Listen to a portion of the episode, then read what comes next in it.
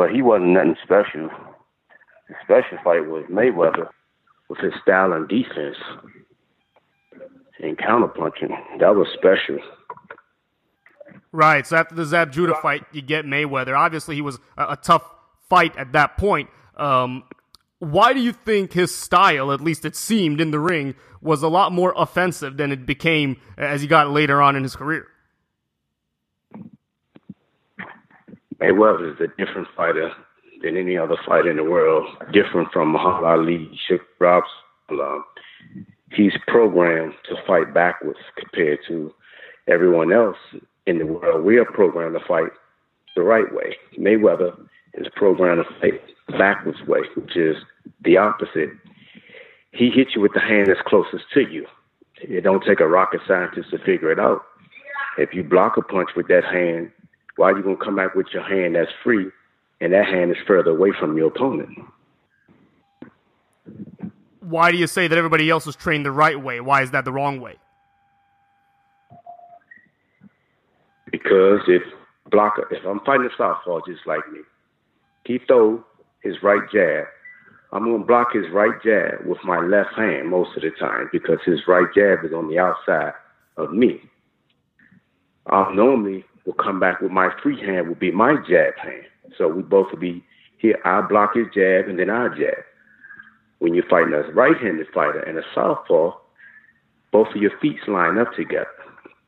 When I jab at Mayweather, he will block my jab with his left hand come over the top.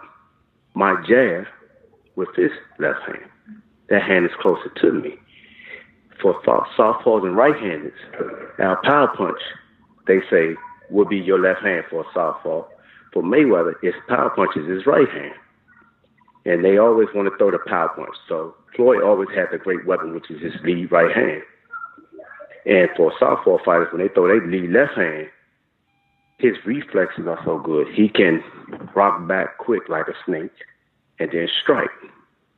So he done it pretty well with Canelo Alvarez plenty of times.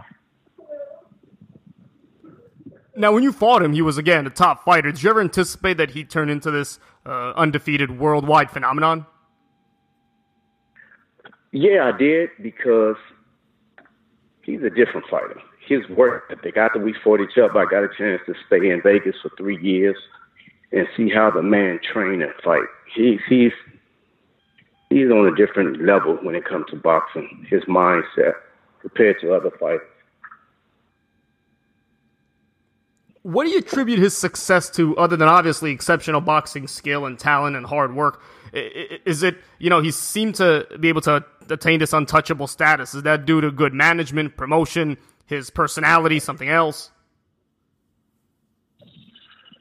I would say he managed himself pretty much. Al Haymon looked over his career as well, but management part, he done that very well because he made sure he called all the shots. He made sure he made he made sure everything was in what he wanted. That's why he say he's the A side.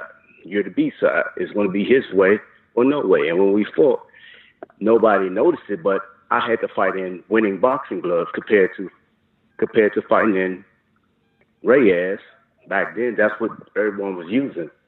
He made me fight in Winning boxing gloves because he knew how dangerous and power punching I was in there. So I had to wear the best gloves that he wanted me to wear that had a lot of padding in them.